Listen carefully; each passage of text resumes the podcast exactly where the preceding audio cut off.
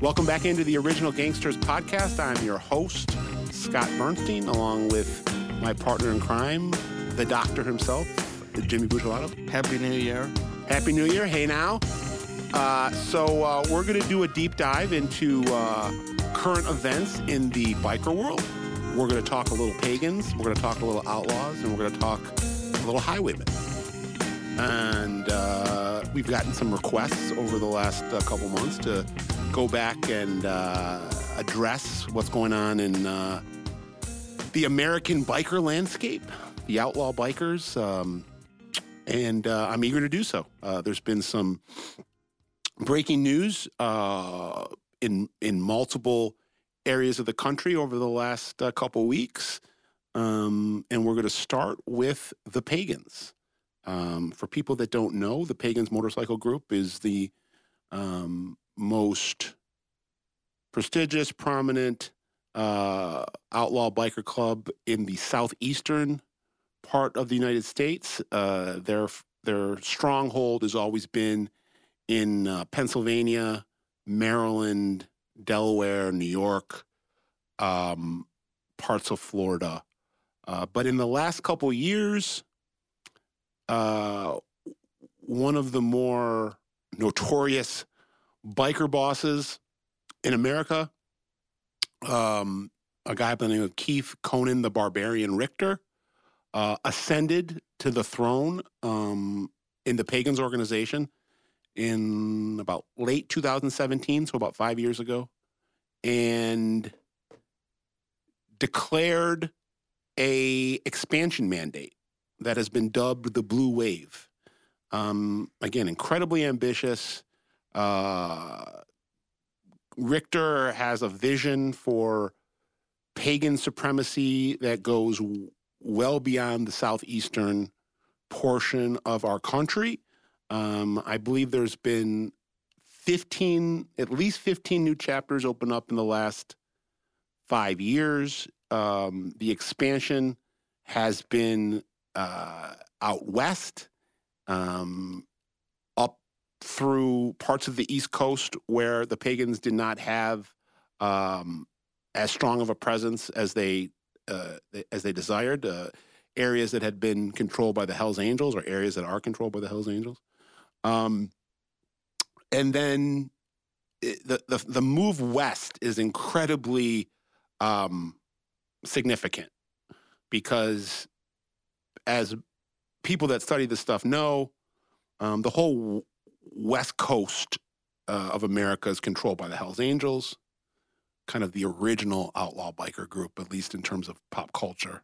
Uh, I know lot, uh, the people in the Outlaws would take umbrage with you. That they they would tell you that they they were the first uh, outlaw motorcycle gang that was created in the 1930s. Um, motorcycle some, club. Motorcycle club.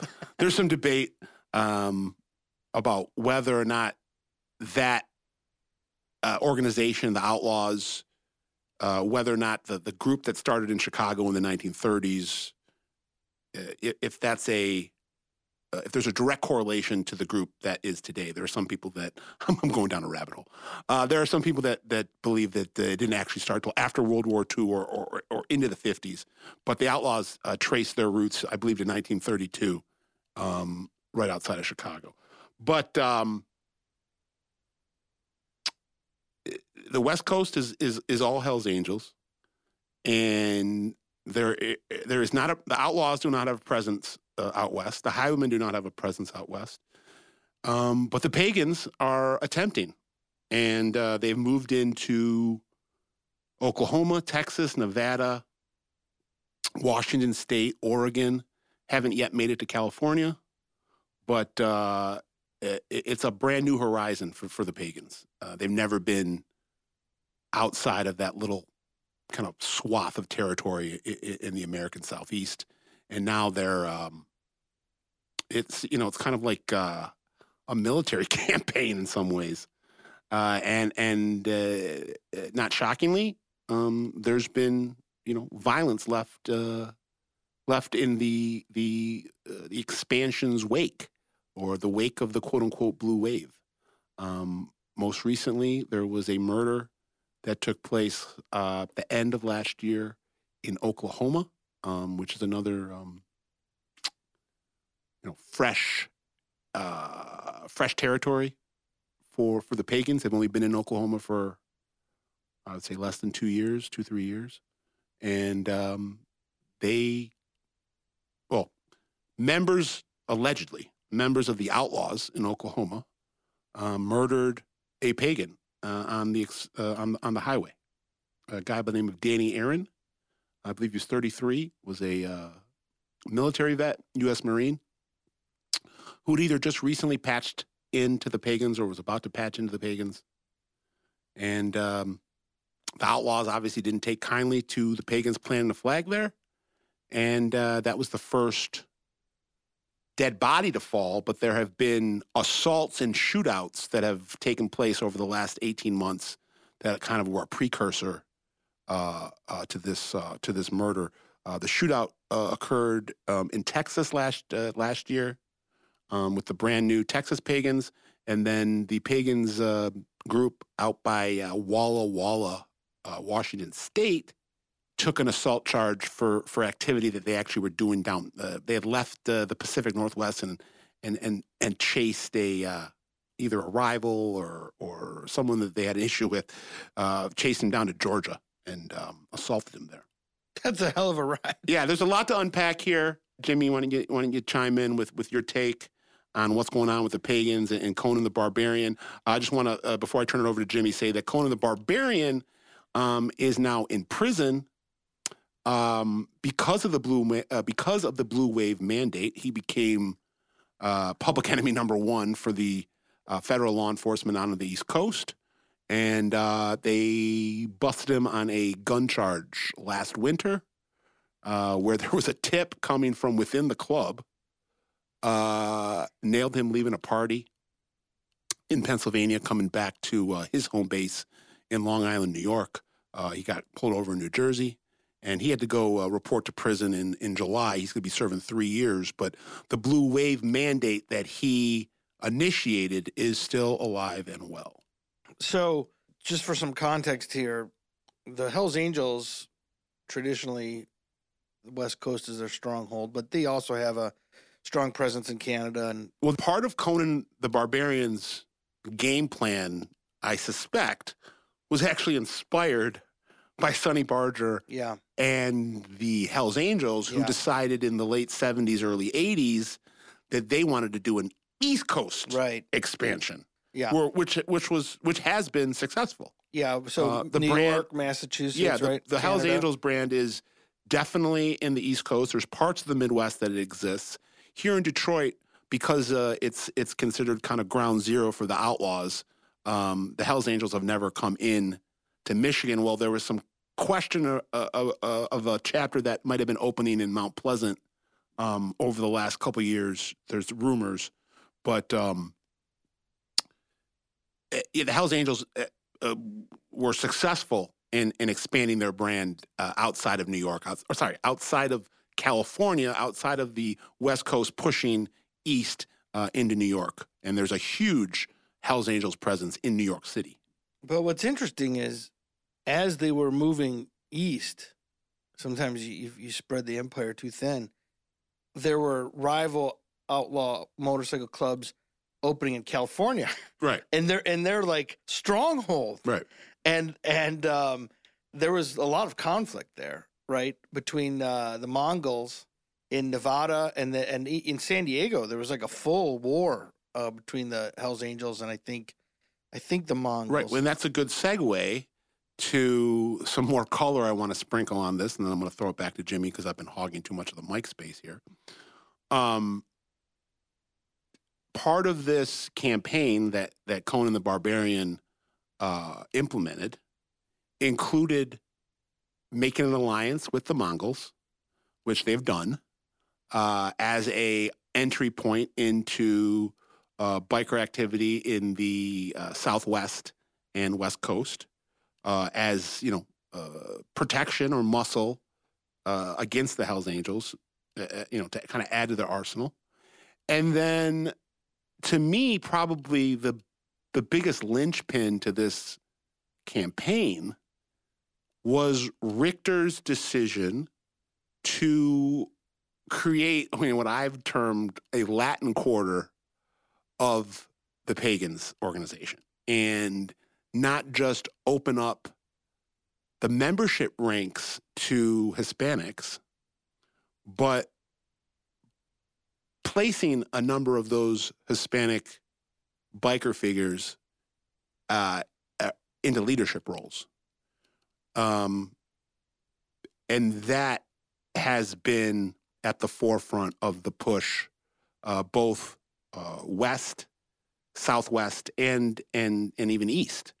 Um, Conan chose as his vice president, uh, the national vice president, a guy by the name of Hugo uh, Nieves, who goes by the nickname Zorro. And uh, Zorro is the number two uh, in charge of the pagans. And he is college educated, he's very well spoken, and he's Hispanic. And those alliances with uh, people with uh, uh, that have Hispanic or Latino heritage and the Mongols have, you know, ha- ha- have added fuel to the fire and aided the push west, as well as the push east. So, one of the reasons why my understanding that some Latino members would join or were instrumental in forming groups like the Vagos and the Mongols and the Bandidos is because historically, you correct me if I'm wrong, Bernie, the Hells Angels and the Outlaws were pretty much white supremacist, like if not formal. Well, I would say the I would say the pagans that, were that was their worldview, right? yeah, but I would say that was the same with the pagans up until Right. Conan's decision to Right. to go the other direction. Right. So it was a whites only Yeah. thing. And so you had either sometimes cases African Americans forming their own outlaw clubs, and in this case Latinos because they weren't welcome into the the prominent, the three or four prominent outlaw clubs. The big leagues. Right. So this is really interesting that over time you're starting to see even I've even heard of some examples where uh, Latino guys are getting patched over in the Hell's Angels, which is really interesting because you know you'll see. I mean, you just Google online, you can see sometimes outlaw bikers like with swastikas and shit like that. So, Yeah, it's a thin line between the outlaw biker world and the white supremacy world. right, right, i- there, sometimes there isn't a line at all. right. And we've talked to some some guys who who are outlaw bikers who are in a leadership position who actually didn't go for that, and and they they were more open minded about like Well, they viewed it as a criminal organization, uh, a racketeering enterprise where, you know, we talk all the time about how the Chicago and Detroit mafias don't see color, they see money, they see Green. green. right, And if you're uh, someone of a of a non-Italian heritage and you can still make them money, right, you're going to rise in the organization. And I think there are some biker leaders that you know their bottom line is the stuff bottom in their stuff in their pocket. right, And if a guy that's uh, not necessarily, you know, full full for full blooded Aryan. uh, Is someone that can make them money, then they're uh, under under that under that leadership structure. yeah, That person is gonna you know have a uh, have a fast track uh, to a you know a, a cushy post in, in the organization. Yeah, so it's really interesting the kind of uh, racial politics of this, um, and also, I, I and I think this might be what's happening with the pagans is what happened in California was some of the biker clubs that were challenging the Hell's Angels that had that had a large Latino uh, membership base formed uh, partnerships, alliances with Mexican street gangs, and some cases would patch guys over because not only for these lucrative business opportunities, but for muscle to to that so that they could compete with the Hell's Angels. So it seems like the pagans are following a similar. and let's be clear. I mean, I've never met or spoken to to Keith Richter, aka Conan the Barbarian. He got his nickname because he looks like Conan the Barbarian from the Arnold Schwarzenegger film. Uh, he's he's ripped, uh, chiseled, long hair. Um, just people thought he resembled the Conan the Barbarian character, uh, and then he's kind of a uh, uh, you know has a con has a a, a conquistador type um, mentality, like uh, you know someone who wants to go conquer. Uh, you know, uh, rape and pillage and conquer villages and accumulate turf and territory uh, was where he came about uh, the, the nickname. And uh, I, I don't know. Oh, I shouldn't say I don't know. I, I'm pretty confident in saying I would bet, even though I've never met or spoke to, to Keith Richter, this isn't a guy that's like, you know, uh, you know the the United Colors of Benetton, or like Yeah. I, I'm not. I'm guessing that Keith Richter isn't someone that is this like Rainbow Coalition. Rainbow Coalition, bleeding heart liberal. He he's looking at it as a business move. It's it's good for business. Um, so you know the the selection of of Hugo Nieves as his number two. The fact that I think there are three or four chapters now in New Jersey uh, of the pagans being led by uh, Hispanics. Um, I, I know that a, a good number of the the new uh, uh, members that ha- have uh, populated these 15 new chapters out in the Southwest uh, have been of Latino heritage, but I don't think that's because Conan thinks that you know somehow that you know some affirmative action plan for for the club. I mean, he's doing it not because he's got a soft spot for Latinos or Right. thinks that Latinos are on the same uh, uh, level uh, in terms of Social uh, equality. social equality as white people. Right. He, I would guess that he he still view. I- Again, I, I, I'm talking out of my ass a little bit because I've never interacted with Conan the Barbarian, so I don't know really what his politics, his racial politics are. But I would guess that this is strictly a, a, a business move. This has nothing to do with his desire for a, uh, you know, a, a- a- equality within the the pagans' ranks. Yeah, yeah. I mean, it it it it's interesting the um the social dynamics here, and and you had my understanding is that in some cases there were um some wrinkles i- in on the West Coast because in some cases they were patching over guys who didn't even own motorcycles, Right. and then so you have this like like tension between like the the OGs who are like This is a biker group. this is a biker biker right? club. like so sure we we we we may be involved in some illegal activities but we also take seriously the culture of of rioting and you know the, and and so um it's it's not just it's not just it's not just gambling and narcotics and things it's also the biker part and and there were some guys in leadership who were like well yeah that's nice but no We need money. No, they're like we need money makers. we need money makers we need earners yeah. right? And so, who cares if the guy's never sat on a, you know, never the guy's never rode before. Mhm. So um, now I don't know if that's going on on the East Coast. I'm just saying these were stories that came out, you know, Well, What's what's also interesting though is that as I mentioned at the start of the show, Conan's off the map now. Conan's off the radar. He's he's a guest of the government until until 2025, I believe. But the blue mandate, uh, the blue wave mandate, has not slowed has not slowed down. So it, it shows you that he's he was such a force of personality that he could rally the troops. yeah, and and the I think there's a an energy or a belief system or a this guy was was such a leader that he he sold everybody on this idea and the idea eventually became bigger than the club administration. Yeah, because in a lot of ways, these organizations can be very decentralized. I know you have a president. I know you have a national president, but this is something you know we've talked about with um, some of the outlaw biker leaders that the, when, the, when the federal government points out that there's some there's some massive conspiracy here, and that you know the outlaw some of the leaders we've talked to are like, listen, I can't even get the guys to fucking show up at a four o'clock meeting on time. You Mhm. think I can coordinate Right. a national conspiracy? Like, so and that, that's well that and point that's is well taken. some of that's legit. right that point is well taken so but my point is um you, you can't just even the national president can't just uh you know declare that this is what, what's going to happen there's a lot of internal politics so to your point that to be able to convince the rank and file and the media the the kind of uh people in the, the um not not leadership but kind of in the middle some of the other Middle, man, officer, middle management. right officer positions to convince them like this is this is what we're going to do that, that that that's pretty telling about the charisma and They're all know, in on this. Yeah. Um, and it's not just the 15 new chapters. Jimmy alluded to the the the absorbing or the patching over of smaller clubs. Another uh, piece of the puzzle here that I, I, want people to know. I haven't uh, said this yet in this podcast.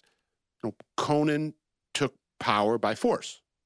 Um, it was what would be cur- uh, it, it is his ascension to the national president position of the pagans in late 17 was the result of what is dubbed a bloodless coup. So it was by force, but there were no bodies that fell. Uh, they, Conan and, and his loyalists, told the sitting administration that they better move aside or there would be violence. And the sitting administration moved aside. Uh, the name of uh, the boss before um, Conan was a guy named uh, Michael Trone, who went by the nickname Tyrone the Terrible or Terrible Tyrone. Uh, he was out of uh, either West Virginia or no, he was out of uh, uh, northern Pennsylvania. Um, but he was close to the the guys in West Virginia and Maryland who had been running the club um, in the late 2010s. It, throughout the mid 2000, 2000s into the 2010s, uh, was run, being run, uh, run by a guy named Black Bart. Black Bart handed over the reins to terrible Tyrone. I guess there was um, there were issues under Trone, Michael Trone, um, about his leadership ability and uh, lack of morale, lack of pride in the uh, in the club. Conan had come out of prison uh, at some point in the 2010s. He had uh, gone away, I think, for 18 years or so uh, on an extortion attempted murder case from uh, New York City in the late 90s, where he had uh, been extorting a strip club owner. Um, the strip club owner decided to stop paying. Conan threatened to kill him. Conan goes to jail for 18 years. Comes out. Uh, he did an 18 year. Uh, I think he did 18. I think he, I think he was in from like 98 to just on 14, just on threat 16. and extortion. it was a, ra- a federal a federal extortion case. Wow. Yeah, and then, you know, and it, with a predicate of attempted murder. Yeah. I think he came out in 12, so maybe he did 16 years. Wow. So Uh, so he comes out in 12, and he senses the discontent in the ranks and leverages it. Uh, you know, over a couple years, he starts accumulating goodwill capital uh, amongst people uh, in the group uh, within the organization. And by 17, he he makes his move, and and they push uh, Trone out, and he takes over, and then convinces everybody in the club that uh, we're thinking too small. We got to start thinking big, and we got to stop thinking about controlling New Jersey, controlling Pennsylvania, controlling Maryland, and start uh, start thinking about controlling the entire United States. this place is too far and small. Yeah, You know what that? yeah. Johnny from, uh, Dangerous. Johnny Dangerous. so so there so there's interesting the internal politics here so there's there is a sense at least on the part of some and clearly they lost this argument um that listen expansion you're going to draw too much heat it's going to create Yeah. violence let, let's just be let's be happy content Right. with what we have and And there was keep actually it low key there was actually a, a, a very distinct delineation when Conan took over, where you had a former national president named Rooster Katona, Dennis Rooster Katona, who uh, came from um, uh, rural Pennsylvania um, and had controlled the club. At some point, I don't remember if it was before Black Bart and Trone or in between Black Bart and Trone. Anyway, but Rooster was someone that had a a, a pretty significant uh, power base, and Rooster did not agree with Conan's expansion plan, so Rooster left, and Rooster has started his own uh, club out of Pittsburgh because Rooster was out of the Pittsburgh uh, chapter, and they're called the Sutter's Soldiers. I'm not sure what that's a reference to, but uh, Rooster is now the boss of the Sutter Soldiers after he broke off from the pagans because he did not see eye to eye with Richter. Then there was another group of Philly pagans that didn't agree with what Richter was doing, and they broke off uh, and started their own club called the Jackals, I believe. So let's let's get into a little bit of the history of the pagans. So because I think um, they had a colorful history even before this, like m- maybe not like on the national but very but- specific to Pennsylvania. Yeah, really.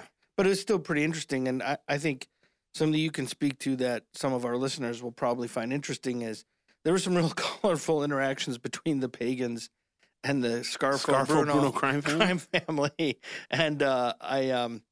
If you want to shed some light, so just like with some of the other clubs we've talked about, there are these moments where there's intersectionality between bikers and Italian mafiosi. I would say it's it's par for the course. Yeah. I mean, most, uh, or at least I'm, I'm not talking about on the West Coast because there really isn't organized crime. doesn't really Yeah. exist anymore on the West Coast. right.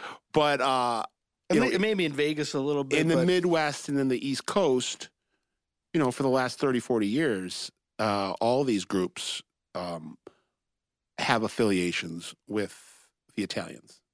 Um, the pagans, because Philadelphia is, or Pennsylvania, and that's always been their stronghold, uh, is the is the crystal meth capital of the world. Um, and has been before meth was cool. Right. uh, the bikers and the Italians, dating back to the 60s and 70s. I don't think meth is cool, by the way. People didn't catch that joke. But before, like, meth was like, you know, now everyone Yeah. knows what it is. But, like, no, they were doing it yeah. before anybody knew what the hell meth was. Right, right before Walter White Yeah. cooking it. No, this is what they were doing in the 60s and 70s. Right, no one exactly. knew what meth was. Right. Um, so the Philly area underworld has, uh, you know, talking 40, 50 years now, have seen copacetic or um, uh, what's it called? Uh, uh, when relate symbiotic relationships between the Italian mafia in Philadelphia, the Bruno Scarfo crime family, and the pagans. Um, and there's, as Jimmy alluded to, it, there's been a lot of ebbs and flows to that relationship. It's been a, a somewhat of a roller coaster. There was a time period, uh, a, a short couple years there, where they almost went to war. Um, and I think that's what he's talking about. That, that he wants to, uh, for me to, uh, uh, to let everyone know about this anecdote. So,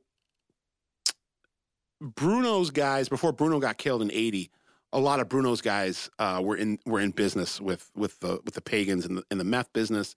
Bruno gets killed. Testa and Scarfo come in, and Chucky Merlino, who was the underboss to Nicky Scarfo, who is the current Philadelphia boss, Joey Merlino's dad. Uh, Chucky Merlino was assigned as a liaison after Long John Martorano went to prison. So Long John Martorano was Bruno's drug guy, Angelo Bruno's drug guy, handled all the drug business for the Philadelphia mob administration. He goes to prison, I think, in 82 or 83. And Chucky Merlino is installed in his place to do all the uh, business negotiations with the pagans I don't know exactly what triggered Chucky. He was upset with a business deal um, with the with the pagans. The, the leader of the pagans at that point was a guy named Mangy, who was Italian, by the way. Um, and Mangy either disrespected Chucky or Chucky felt disrespected by Mangy. And uh, Chucky was a big drinker. Uh, one of the reasons that he got demoted uh, from this underboss spot from Nicky Scarfo is because he couldn't handle his alcohol anymore. He was uh, just drinking way too much and getting out of hand. And one of the incidents that led to his demotion was one night uh, he got really, really drunk and he got uh, behind the wheel of his Mercedes and drove to the Pagans clubhouse and took his Mercedes and drove it into all the bikes, all the Harleys that were lined up outside the club. Like a domino. Yeah. um, and it almost set off a war. And Yeah. there was a period of a couple months before it got uh, squashed where there were pagan hitmen trolling the streets looking for Chucky to shoot, looking to kill Chucky. Yeah, I mean that's a pretty brazen act of disrespect. Um, and uh, I'm yeah, I mean, I, I don't remember how Scarfo was able to mediate, like get able to get Merlino a pass on that because you know that, that's one of the most ultimate disrespectful. Other than Yeah. like pretending that you're a patched member yourself, that usually will th- that could get you really you know No, it trouble, was the equivalent of putting his hands on a Yeah, pagan, made- yeah, taking yeah, attacking their bike. yeah Their yeah bike is that's an ex- right. their bike is an extension that's of what I them. Mean. That's of what I mean. I, I, identity. Yeah. That's their identity. So it was like really, really like reckless move on Merlino's part. Um, and um, I think Leonetti, Phil. I, I, now, if I'm remembering my interviews with Phil, I wrote a shameless plug. Go buy Mafia Prince. Yeah. Uh, Crazy Phil Leonetti's autobiography that I oh, wrote, it's a good book. uh, which is all about Philadelphia uh, organized crime, Atlantic City organized crime in the 80s. Uh, I believe Phil was one of the people that negotiated that that peace agreement because Phil was uh, was a was a you know politician type, um, way more than his uncle was. But then was, who was a also, if you can speak to that, because there was another moment where, like you mentioned, they had a pretty peaceful coexistence with Bruno, even lucrative uh, partnership in in certain ways. And then Scarfo takes over. I don't remember if this was before, or maybe this was after the Merlino thing. But at some point, Scarfo tells the pagans he expects them to Yeah, pay a street tax, right. well, he was doing that to everybody. and they didn't take kindly to. Well, then Natale, and that. then Ralph Natale did the same thing. yeah, When he came out of prison in the mid '90s, and, and him and Joey Merlino took over the yeah. the family. They Yeah. were trying to tax him too. any any organized criminal activity in Philly, you were Right. expected to pay a tax. To Okay, the- so the Scarfo thing, I don't think it, it was lip service. I don't think Scarfo ever saw a cent from Right. pagans. I could be wrong. yeah, because the uh, the pagans said we never paid shit. Right. But Like, but fast forward ten years into the '90s, I do believe that the Philly pagans of the mid to late '90s that were being run by a formidable criminal figure by the name of Stevie the Gorilla uh, Mondevergine, who is now once again the president of, of the Philly uh, pagans. At one point, Gorilla was the national president. So in the 90s, he wasn't just running the Philly chapter, he was running the whole organization. Uh, Stevie the Gorilla was a former cop um, who became a biker and was very, very close to Joey Merlino. Um, Merlino would go to his birthday parties. Uh, the Gorilla would go to, to mob parties. And the Gorilla was paying tribute to Natale and Merlino. Now, the gorilla got deposed, uh, got kicked out of uh, uh, uh, of the president post. Um, there was an internal pagan war when Joey Merlino went to prison in '99, and and the gorilla no longer could rely on Merlino's backing. Uh, a couple of players within the Philly chapter, one uh, his name was uh, Casual, Timmy Casual, but his last name was Tim Flood, but they called him Casual. I don't know why, but maybe because he was dressed casual. very casually. I don't know. but uh, Timmy Casual made an alliance with the 10th and O crew, which is an independent mob uh, in Philadelphia, made up of a lot of Irish guys, some Italian, some Irish. Um, That's not that Greek. Those Greek guys in Philly that used to be. No, this is no, that was a. Greek mob that, That- existed for a short period That of was time. that, and that was early. That was in the 70s and early okay, 80s. yeah, all right, never mind. um, so this was a, this was a offshoot or it's like a multi-ethnic. semi offshoot crew. of the K and A group. The K and A group Yeah, yeah, had been the the Philly Irish mob, right. uh, but by the '90s, it was just uh, there was this group called 10th, uh, the 10th and O group that hung out at 10th and Oregon, and like it was like a I think it was mostly Irish, but there were some Italians, um, and they made a deal with Tim Casual Flood, and they pushed out uh, Stevie the Gorilla. I believe they shot Stevie the Gorilla, almost killed him. Um, Stevie the Gorilla was on the shelf at that point. I believe he was on the shelf for like a decade. Tim Casual Flood ends up turning. So he had replaced the gorilla as president of the Philly chapter. I'm not sure if he was national president or not. But he pushes the gorilla out, takes over, and then and then flips Oh, when Conan the Barbarian comes out of prison, takes over the club in 17, what's one of his first moves? Comes to Philadelphia, brings the gorilla out of retirement, puts him back in charge of the Philadelphia Yeah, chapter. Because he was a pop, he was popular, right? Yeah. With the rank and file. So the gorilla is, you know, it's 2022. The gorilla is is running the Philadelphia Pagans. It's it's like it's 1992 all over again. Yeah. And so, whatever happened to that tenth and the? They're still guys- around. They're, still around? they're uh, allegedly they're aligned right now with Phil Narducci, who is uh, But Narducci's a made guy. Phil Narducci is a He's a captain. Isn't he's he? a hitter. He's a made guy. He's re- reportedly a capo now. Uh, came out of prison maybe 10 years ago.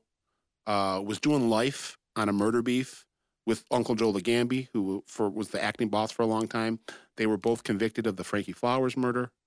Uh, the Frankie Flowers murder ended up getting tossed out of court. And Joe Ligambi and Phil Narducci, who had been serving murder sentences, then got the murder tossed, so they were just serving racketeering sentences, which allowed them parole. So they both got out of prison. Well, Joe Ligambi got out of prison in '97. Uh, Narducci had to serve another 12 or 13 years. But uh, Narducci came out and uh, has a restaurant named after his dad, uh, Chicky Narducci. Chicky Narducci. Uh, it's called Chicks. Uh, his dad, I, this, for people that don't know, I, I understand it gets confusing with all the names. Uh, Chicky Narducci, who was Phil Narducci's dad, was a captain who was involved in a, a, a coup in the early 80s and was murdered because the coup was unsuccessful. Oh, he was with um, the coup against Testa. Yeah. Or the coup against The coup against Testa. Okay. Um, so they uh, Phil Testa was blown up in a, a pipe bomb in 1980, or a, a, a nail bomb that was put Yeah. under his porch, Chicken Man. And uh, Chicky Narducci was behind that. Which the Chicken Man is not Chicky Narducci. Right. Boy, this is really good. I know. so uh, Chicky Narducci is marked for death. Nicky Scarfo takes over the family and assigns Phil Testa's son, Salvi Testa, and says, I'm giving you the green light to go kill everybody that killed your dad. Yeah.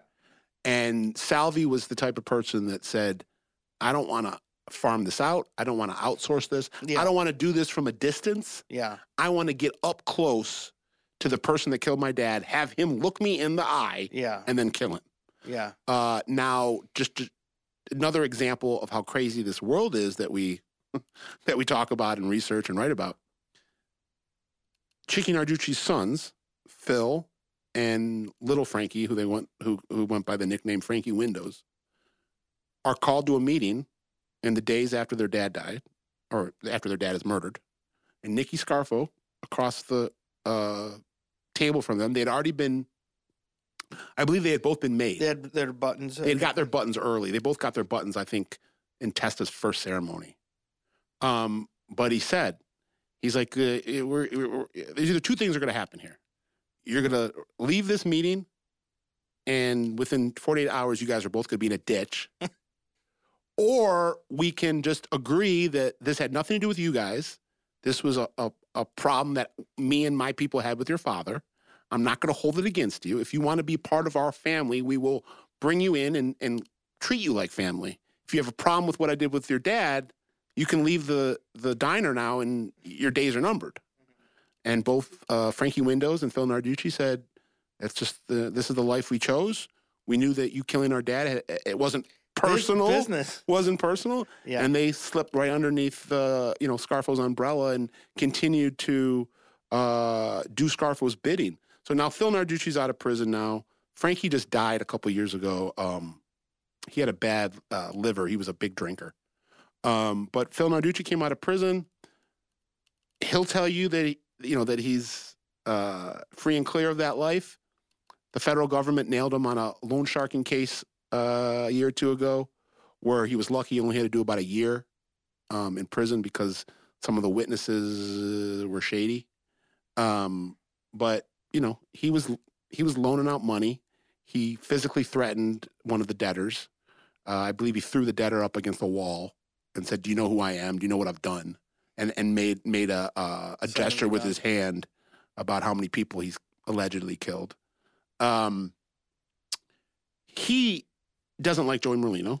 I was just going to say he's he's one of the few high-ranking guys Yeah. who's not under his spell. Right. So he he kind of operates autonomously, and um, I don't know if he kicks up to Merlino or not. I've heard before that uh, he's given money to Stevie Mazzone, who's Joey's right hand and underboss, and that he's okay with Mazzone and that he'll, that he'll give money to Mazzone just to keep everything Copacetic. copacetic, but he right. doesn't want to be giving the money to Merlino, even though he knows that Stevie's going to Sure. um, but according to rumblings on the street, Narducci's muscle right now comes from the young kids in the 10th and O crew.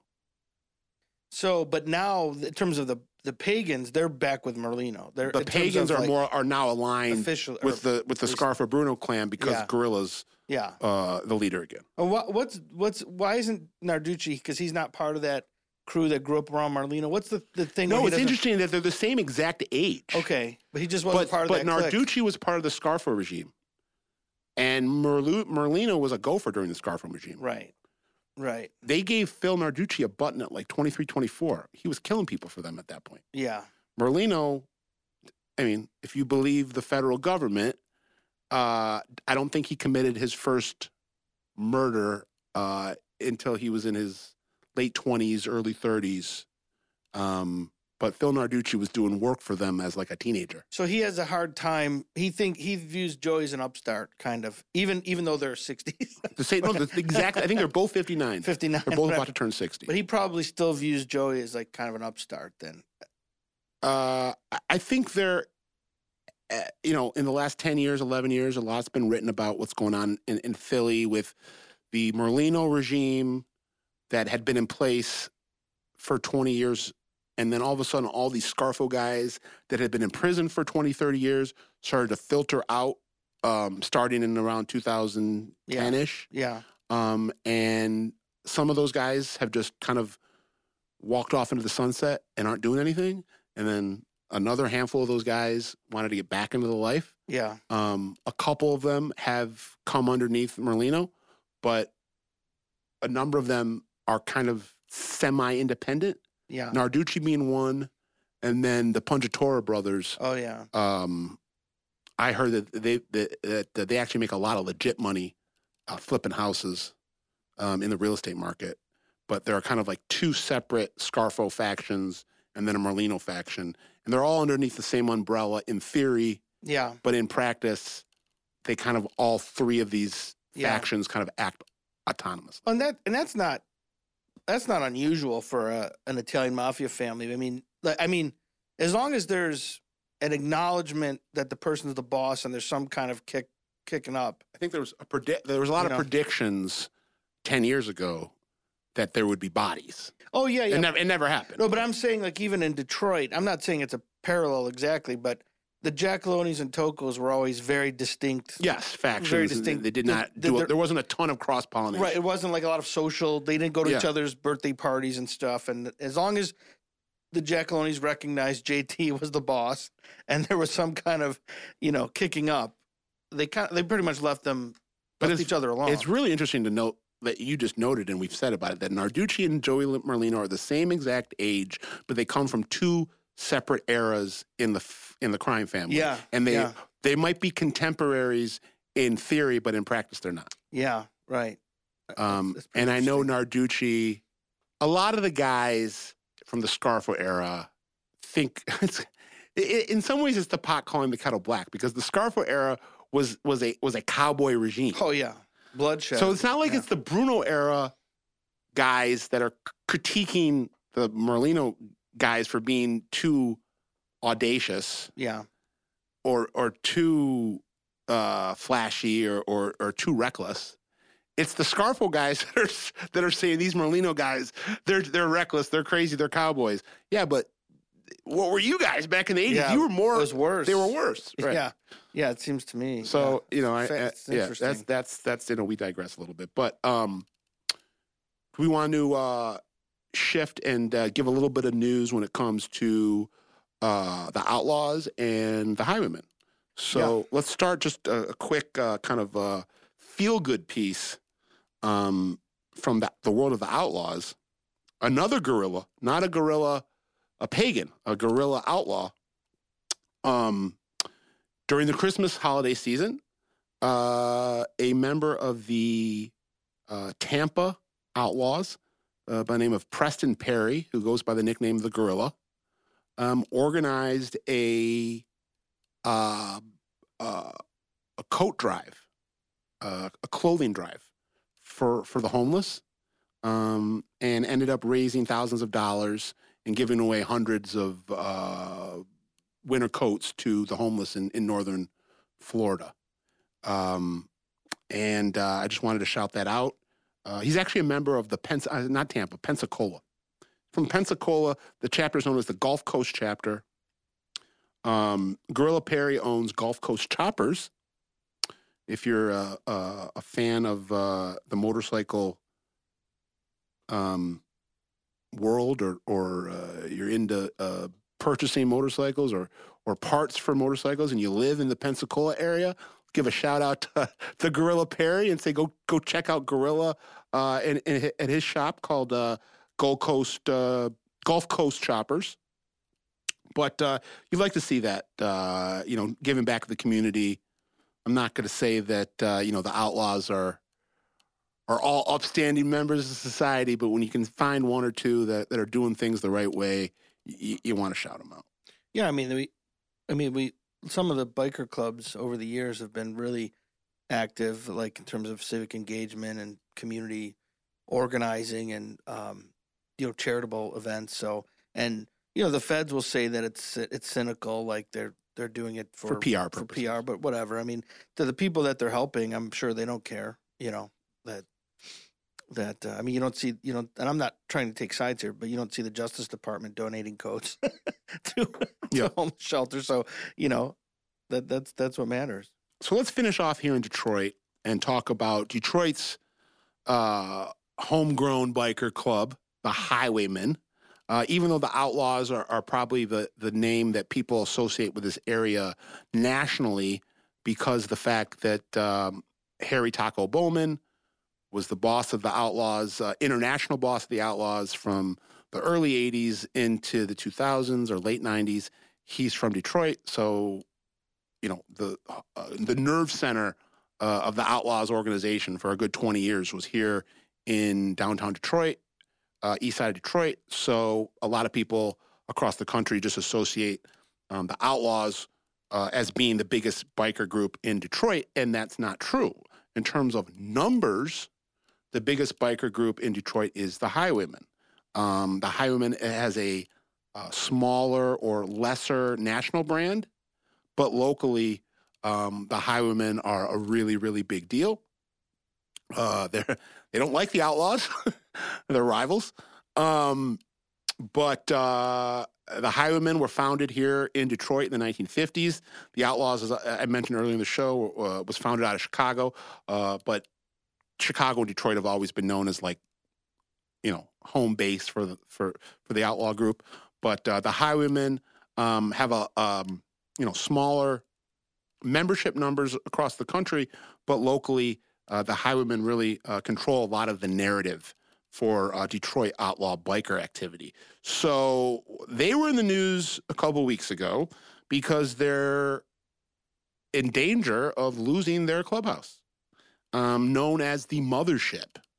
Uh, the Highwaymen, uh, again, they have, uh, I believe they have five or six chapters uh, in Michigan, um, as well as chapters, I believe, in 10 to 12 or Is 13 it part of it like a real estate other dispute? states. Yeah, yeah. So I'm going to get into it right Okay. now. Um, but so they have uh, so about a half dozen chapters in Michigan. Uh, I believe they have three in Detroit, um, and then you know 10 to 15 other states with chapters, uh, mostly in the Midwest and Southeast.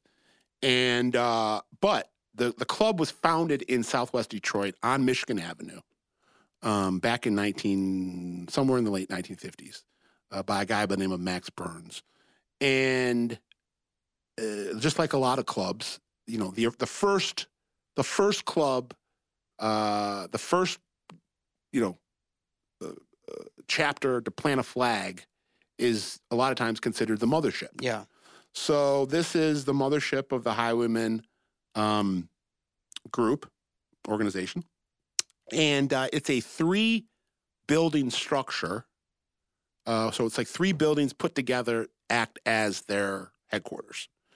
Now, according to recent court filings in Wayne County, which is where uh, the city of Detroit is, two of those buildings belong to the pagans. Sorry, God, two of those buildings belong to the highwaymen. Right. Um, the two buildings that are on the edges. The middle building um, does not belong to the highwaymen, and according to these court filings, the highwaymen have been squatting there for the last decade.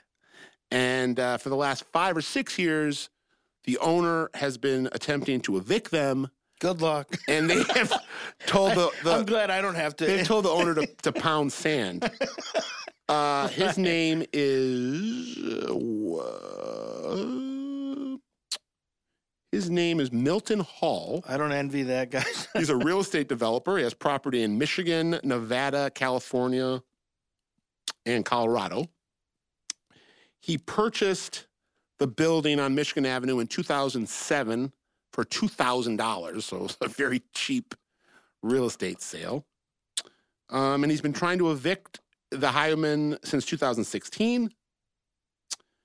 Uh, the highwayman attorney, a guy by the name of uh, Brian Kelly, claims it is a mistake at the Register of Deeds, that this is a clerical error, and that uh, Mr. Hall does not own that property, that the pagans own the deed for that. God, I keep on saying pagans. Not- The highwaymen. right. But and by the way, not to bore people with like Detroit stuff if you're not a local person here, but this is very common, by the way, with real estate. I mean, Detroit- no- in nothing to do with organized crime, but Yeah. just in Detroit, the the um, because of deindustrialization and the, the great population decline, there's all sorts of thousands Barren of landscape. properties Yeah, just properties that, are that, just that is sitting there. unclear Yeah. who exactly who exactly owns those. And the state's like offering people to come in and, you know, buy this property for five hundred dollars. We won't. We they want to give this prop all this property away and have Right. people do something with it. right? No, hundred percent. Um. So, you know, that's interesting. I, I want to point out that this is actually the second Highwayman mothership. The first mothership burned to the ground in an arson back in 1999, and if you believe um, certain people, and if you believe certain informants that uh, whose stories have made its way into um, federal documents, uh, the initial or the original mothership was burned to the ground to cover up a murder that took place uh, on the premise. Um, it was the murder, alleged murder of a prospect by the name of uh, Juan Butler, who went by the nickname Runaway. Um, and the, the the informants have told uh, the FBI, the DA, the ATF that uh, they murdered Runaway uh, at the club. They tossed Runaway's body in the They Detroit. thought they thought he was talking or something. I'm Was it- not sure exactly. Yeah. Okay. Uh, they tossed Runaway's body in the Detroit River, and then they burned the clubhouse to the uh, to the ground to uh, cover up uh, any evidence. And the one of the people that was named as participating in this murder is the godfather of the pagan. It's the There- third time there you go. I've said pagans. I'm going to shoot myself. is the godfather of the highwayman, Leonard Big Daddy Moore, uh, who was doing what amounted to a life sentence in prison for a racketeering conviction, but was let out early during the uh, COVID outbreak and has been home now for over a year. Um, he is a suspect in that uh, Juan Butler murder and club clubhouse arson. So, do the highwaymen have? I, I don't. I don't. I know they're local, but I, I actually don't know very much about them. Do, do they have a presence outside of Michigan? Did you say? Yeah, I think I've said that a couple times on this on this. Uh, okay. Okay. They have like I think ten to twelve Okay. Sorry. states. Oh ri- wow! I didn't realize. Okay. And and and they don't get along with the outlaws. You said. They're rivals of the Outlaws. Yeah. And um, so, do the highwaymen have any sort of overtures to the Hell's Angels, or they just don't interact? Probably. No, the, high, the Outlaws hate the Hell's Angels. No, I know the The Highwaymen. No, the Highwaymen don't like the Hell's Because Angels some, either. sometimes the, the Yeah, groups right. that don't like the I outlaws, thought they did. I you know thought what I mean? the Highwaymen had some affiliation to the Hell's Right, that's Angels, what I mean. and I found out they didn't. because the whole enemy of the my Yeah, enemy, enemy, is my yeah. friend. Um, and and so the, the highwaymen. What about the Devil's Disciples? Are they still around in Detroit at all? Yeah, so that the a- Devil's Disciples is probably the third. So if you were to uh, rank the Detroit biker gangs in terms of prominence and power, uh, Outlaws and Highwaymen are probably one A and one B. Yeah, Numbers wise, the Highwaymen have more numbers than the Outlaws do in Michigan. Um, and then Devil's Disciples is probably the third, and then Vigilantes is probably the fourth. they've been around for a long time. Yeah, and then you got uh, you know um, uh, Freedom Riders and Renegades and uh, uh, Iron Coffins There are Yeah. other groups around here that are have some level of yeah. stature. But it, it really would go uh, Highwaymen, Outlaws, Devil's Disciples, Vigilantes. And um, But the Devil's Disciples, uh, just like the Highwaymen, uh, there was a really, really big racketeering bust that took down a huge portion of, of their leadership. right. So did the highwaymen? Because we know that the outlaws had some connections to the Tocco-Zerilli family. Yeah, the Highwaymen, uh, guy by the name Ta- of Taco and Yeah, and, Ju- and some and just like the pagans, there was an ebb and flow. Sometimes they did. Yeah. Sometimes there's tension So between the two. Highwaymen had an alliance with the Italians through a guy by the name of Gary Ball, who went by Junior. So Junior Ball was the Highwaymen's contact with the Italians. Um, Junior Ball is in the process of doing a 30 year or so sentence from that racketeering bust a couple years ago. Um, and then they also, over the years, have had alliances in Southwest Detroit with the Latin counts. Um, and Scarface Tony Veramontes, who is, you know, re- reportedly or arguably the number one Hispanic organized crime figure in Detroit. So who? He came from Chicago in the late '80s. Just he just got out of prison a couple a year or two ago. He served like ten or twelve years. the um highway. So who? Who? But Scarf, but Scarface Veramontes was working very closely with the Highwaymen. so who? Who on the Italians would have been the contact for Frankie The, the Bomb. Oh, he was the contact. I for met I met Junior Ball. Oh, okay. Yeah. So so the bomb was he like he he got on The bomb got along with everybody. Okay, yeah. At the at the bombs, Frankie the Bomb Bommarito. Frankie the Bomb Bommarito, who was a captain and the acting. He was an acting captain for Billy Giacalone. yeah. He was Billy Giacalone's right hand man. Uh, you know, a suspect in a number of murders. Um, ran that whole northwest or sorry northeast Detroit, South Warren area uh, around Ayton Gratiot, uh, where there weren't and there isn't a lot of white or Italian people No. left. No, and Frankie not for the- a long time. And Frankie the Bomb, you know, it was, holding just it down. Fit, fit, fit like a glove down there.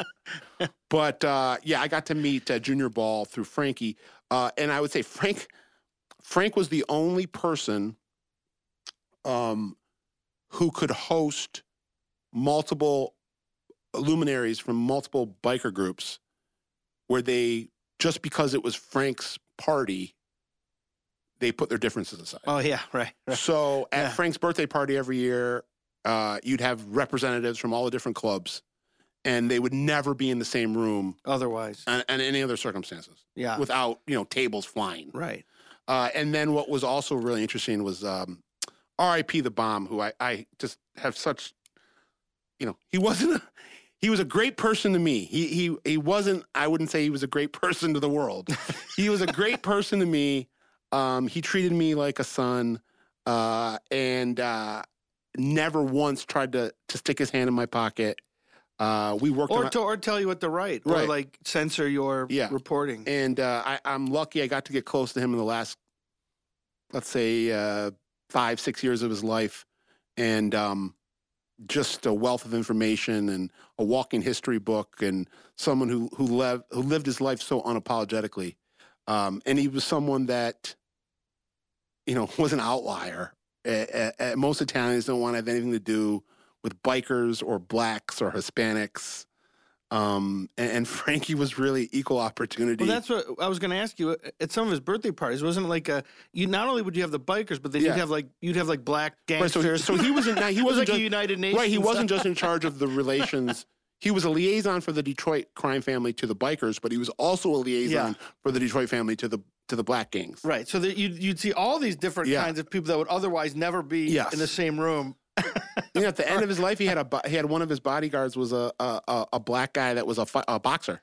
Yeah, Be driving Frank around. yeah. and then just be like, just, just something out of a, you know, uh, some strange fiction that, that you had, cre- that you had written in, you know, in your basement, and then it, and it becomes, it's, it comes to life off the page. No, he his um his cousin came to one of my uh, book signings, and she said, "You- "Do you know Frank?" I said, "Well, I don't know. I know of him. I never, I've never met him, but." And she's like, "You know, he just says fuck every My- other word my- he says. Every other fuck." word out of his mouth is motherfucker. And I was like, fuck. "That that from what I understand, that sounds about that sounds about right." So uh, at his funeral, I want to say it was 2017 or 18, maybe 18. At his funeral in Warren,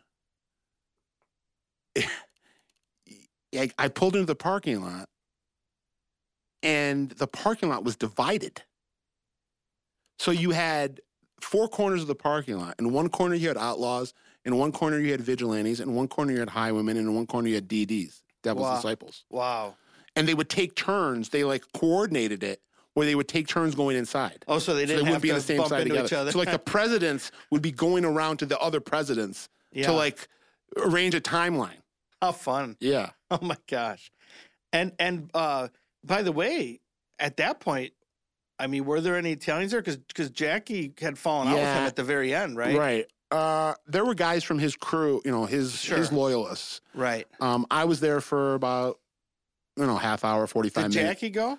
I don't know if he went. When I went there, I see. Right. I went there for about forty five minutes. Yeah. I didn't see Jackie or Right. Pete Tocco or right. any of those guys. Um, I would guess Jackie did not go. I would also have no problem saying on air that part of the reason that Frank the Bomb let me get so close to him was a way to say fuck you to Jackie. Yeah. He yeah. Jackie knew that I was hanging with the bomb, and Yeah, it pissed like and, it, it. and it pissed Jackie off. Right. And the bomb had a big falling out with Jackie, and I had been friendly with the bomb before Billy Giacalone died. Uh, when I say friendly, it, I had a couple conversations Yeah, with him. yeah. He invited me uh, to meet him at one point, uh, but he didn't really open up to me or allow me to start really hanging around him until Billy Giacalone died, and, and him and Jackie had a had a big falling out.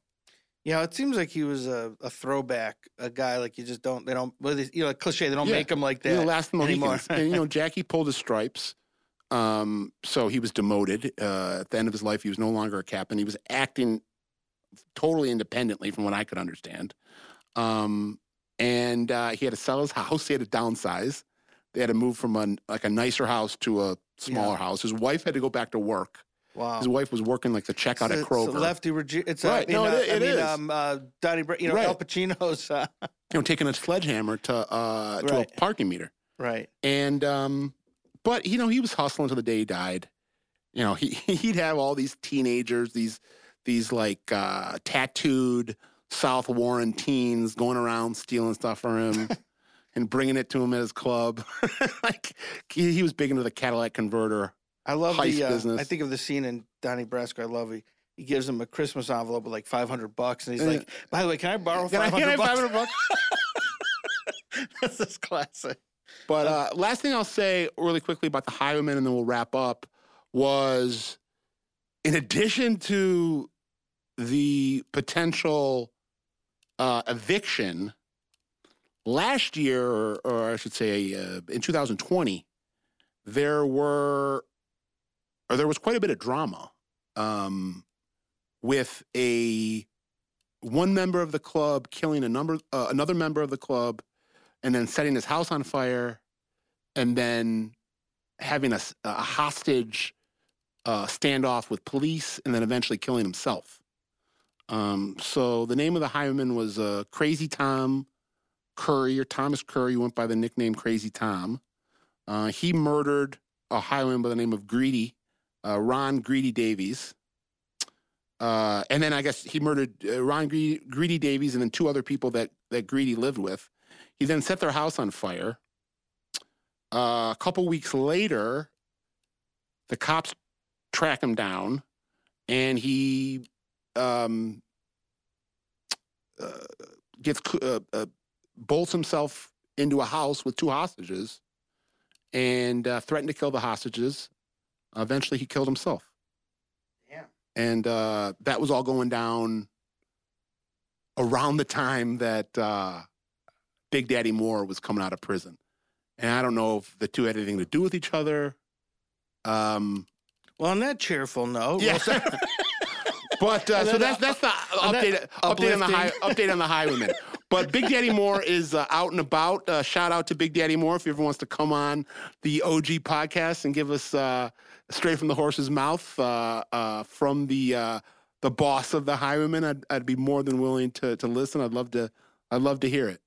And so, by the way, let me remind everyone to, as we wrap up, to like us on Twitter and Facebook, or follow us on Twitter, like us on Facebook and Instagram. I appreciate everyone's comments and, and their support. And um, we have um, we're, we're, we have some video content stuff in the works. I know people have been asking us about that, and and just for some for some context here, I mean, you know, Bernie and I, we've been thinking about this for a long time, and this has been in the works, and I appreciate everyone's patience, but. Scott and I also have day jobs, and so it's it. That's why it hasn't just been oh, just throw up some video content. Like you know, both of us are pretty busy with our other things, and so uh, we do the best we can here to give you good content every week. And and we know that you want more, and we want to we want to put out more too. It's just a matter of us getting everything lined up and, and taking the time to do that and, and getting access to resources. But I would say on the horizon, Yeah, let the- people this know is the that- closest I feel Yeah. to like this. We're gonna- is actually going to be. We're gonna have a close. YouTube presence. Hopefully, you know, by the spring, if not earlier. Yeah. Um, you'll be able to find us, you know, anywhere you find podcasts, audio, but then you'll also be able to have a video component. Um, and we're gonna have a YouTube channel, and we're, we're kind of uh, slowly chipping away, trending, trending towards that. So we'll keep you updated. Um, I'd love to say that it's gonna happen tomorrow, but uh, you know, like Jimmy said, uh, you know, all in due time. But I'm confident that uh, by the springtime, uh, we'll be churning and burning uh, with, with a video component. Yeah. So anyhow, thanks for everyone for listening.